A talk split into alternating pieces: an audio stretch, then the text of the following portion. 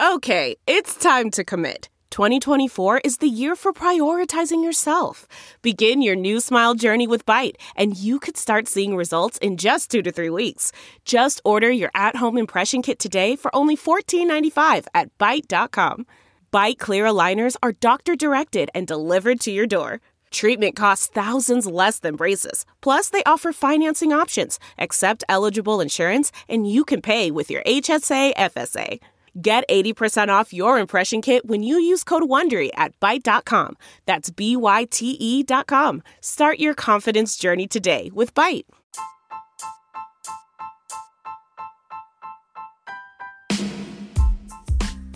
Hi, everybody. Welcome to another edition of Full Measure After Hours. A reminder to pre order my new book, Slanted How the News Media Taught Us to Love Censorship and Hate Journalism. It'll be out in late November. We'll make a great holiday gift for yourself or someone that you care about.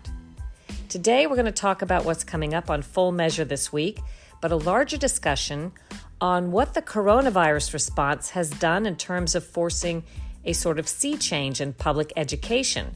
We could be in for some big surprises in terms of inadvertent changes to the social and political landscape of our youth.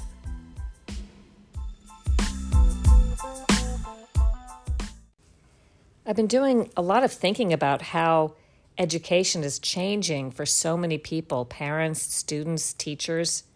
I'm kind of glad that my child is outside of that window where she's in lower school public education, where we would have to be making some tough decisions about what to do in terms of her education, wondering how things are going to fall out in terms of college and the future. So I wrote an article for The Hill that you can still see at thehill.com. If you search at The Hill under my name and education. And here's pretty much my thinking on this. Parents, educators, and politicians have long fought for different brands of education reform on many fronts. They've talked about public education needing to be modernized. I mean, we're still teaching in large part the same way we've taught for decades, despite changes in the way young children learn and think, despite changes in technology.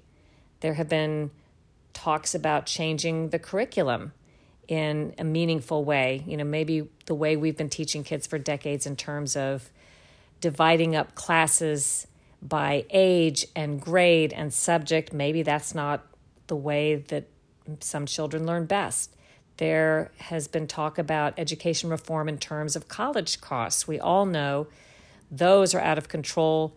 We've reported on that on full measure. We even interviewed some kids uh, this is sort of a trend on some college campuses where young girls sign up for sugar daddies to help pay for their education because they're having so much trouble with tuition. And we also know that a lot of that money is going to things that don't directly involve um, the students when we're talking about tuition and fees. It goes to buy fancy real estate that sometimes the professors that are heavily recruited will live in, for example, at New York University.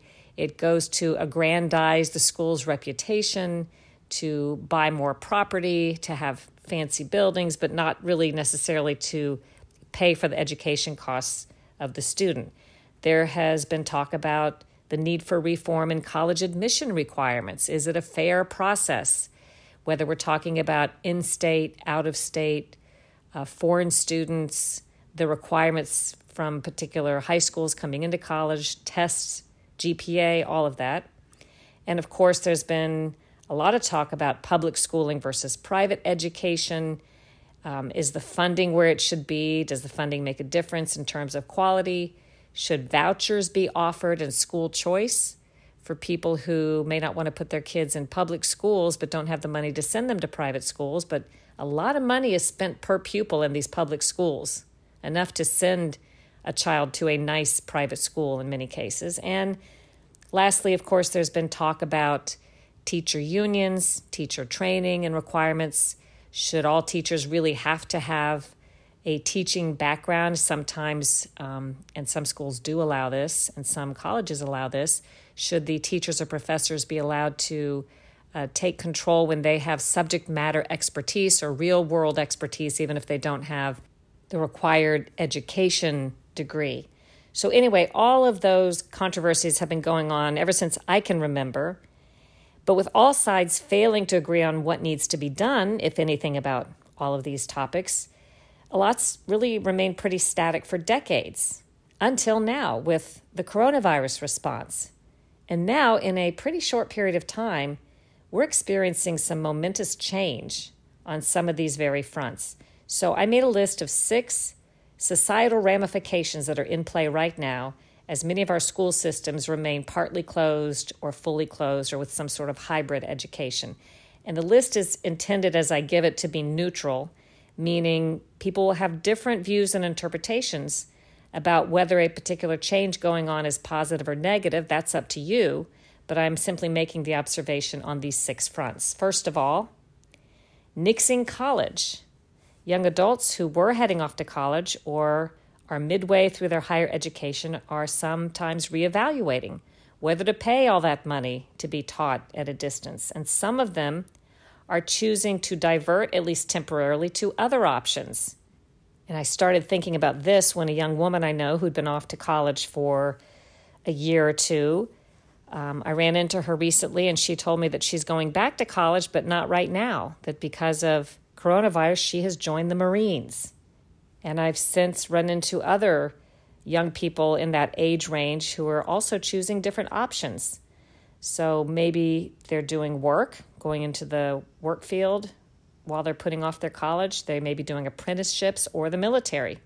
Now, think about it those who go straight to jobs or into the military, they're generally exposed to a different set of peers and social mores and viewpoints than they would have experienced on a college campus, and that's going to have an impact.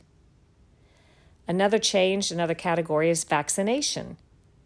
Some parents are already dubious or neutral about some vaccinations, but they've typically abided by the requirements to get their kids admitted to public schools. In other words, they follow the schedule recommended by their state or school system, the what the federal government recommends so that the kids can go to public schools without a problem. It's usually required.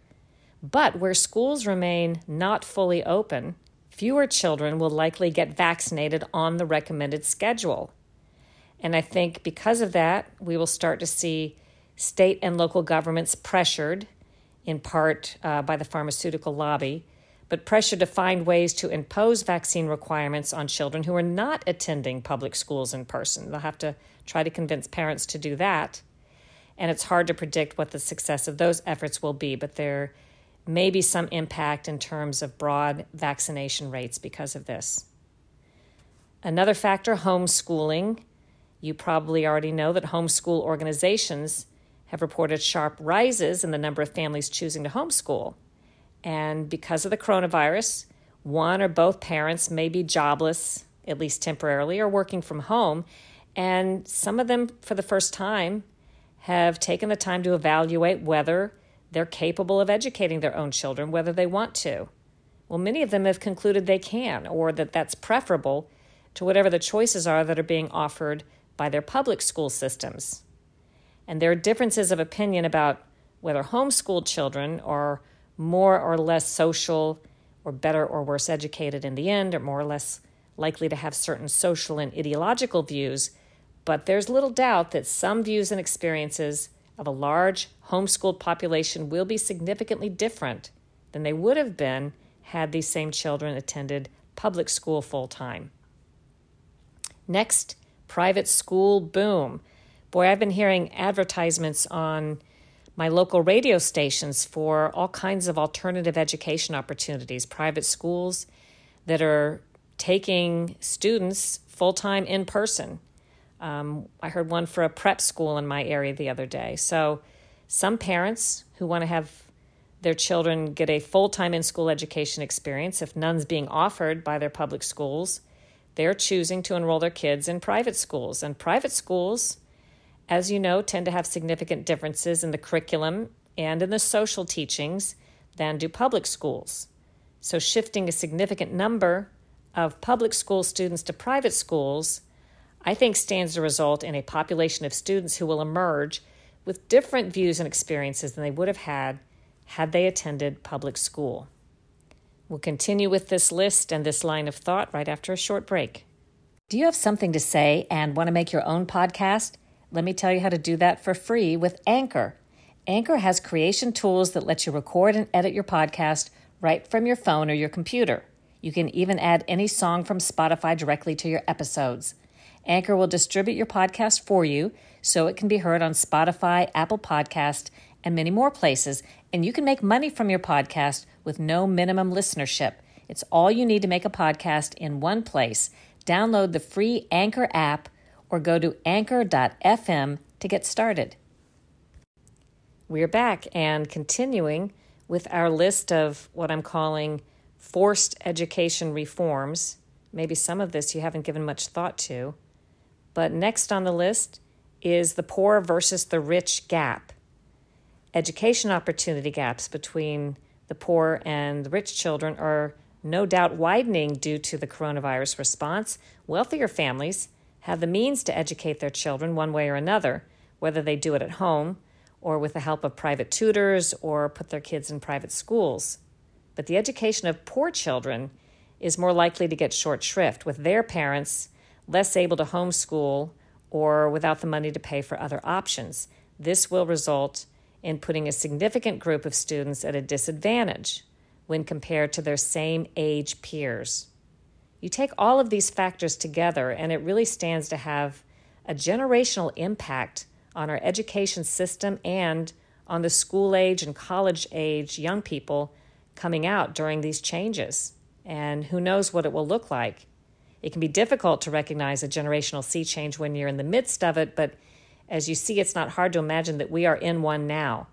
For better or for worse, we're on the precipice of education reform in America, with all of its unintended social ramifications, ironically, not as a result of planning or agreement or legislation, but through something that's proving far more powerful forced necessity because of the coronavirus response. Now we'll look at what's coming up Sunday on Full Measure. We are still in reruns, but I urge you don't write off these episodes because we're replaying our best of the year, and chances are you missed this episode the first time around. This week, a fascinating story, I think, about conservative talk show host Glenn Beck. You may remember uh, some years back, his star was rising in every way had a very popular television show on CNN and then on Fox News. And you know, he even reached most admired men in the world status on an annual poll right next to the Pope. His influence was growing among a large group of followers. He had a couple of uh, rallies in Washington, D.C., that were hugely attended. Then he was targeted with a smear campaign led by the liberal uh, propaganda smear group Media Matters and sort of fell out of public view, left Fox News. What's he been doing since? How did all of this happen? What was behind the smear campaign? Well, I call this week's cover story Ben Did Like Beck, and I trace his trajectory from most admired to most despised with a great interview with Beck himself. And we talk about the operation to undercut him. And by the way, he was not a Trump supporter in 2016. Is he now? You will find out in this report. I also have a story, an interview about a stark and potentially frightening look at the future of technology and where it's taking us for better and for worse. And then we will follow the money with a story on the U.S. Postal Service and its financial woes. So I hope you will tune in this Sunday on Full Measure to find a station near you, including our new station in Los Angeles. You can look at the list at SharylAttkisson.com, click the Full Measure tab. By the way, right there, you can see a link to our cover stories, and you can binge watch those if you're sick of seeing the same news on TV over and over and over again. Watch some of our cover stories. Uh, you can also watch Full Measure online at fullmeasure.news Sundays at 9:30 a.m. Eastern Time. Really the easiest thing to do though is to go to the website fullmeasure.news almost any time after noon on Sundays and you can see replays of all the segments there. And the last great way that you can watch live or on demand anytime is through our app Stirr S T I R R. And there are directions on where to find Full Measure on Stirr also under the Full Measure tab at SharylAttkisson.com. So I hope you will catch Full Measure our news program every Sunday for original reporting. And finally, a brief note today about my new book that's coming out, Slanted How the News Media Taught Us to Love Censorship and Hate Journalism. This book is so on point with this most dangerous trend of our information being censored and controlled on the news and online, a very dangerous trend. And I have an entire chapter in Slanted, each on the devolution of the New York Times and of CNN, where I used to work. And I believe this is the first book with interviews from top national news executives and reporters, current and former, representing pretty much every major news network, cable, and broadcast, talking about the devolution of the news. As I call it, the death of the news as we once knew it. And I ask, was it murder or suicide? And most of the people who spoke with me, a lot of them did, describe themselves, if they describe themselves at all in political terms, as progressive or liberal but you will be surprised what they said about the state of the news today. Almost to a man and woman, they agreed that we are in dire straits. And most of them spoke in the book unnamed so that they could be candid, but a few are named. Nearly all expressing great worry about what the news has become and where it's going. And the book also includes detailed dissections of some of the most infamous mistakes made by national media. And I'll bet you know some people who would like to know more about all of these topics, dig beyond the obvious first layer. We go two, three layers deep in Slanted. So I hope you'll consider pre ordering Slanted today wherever you like to order your books.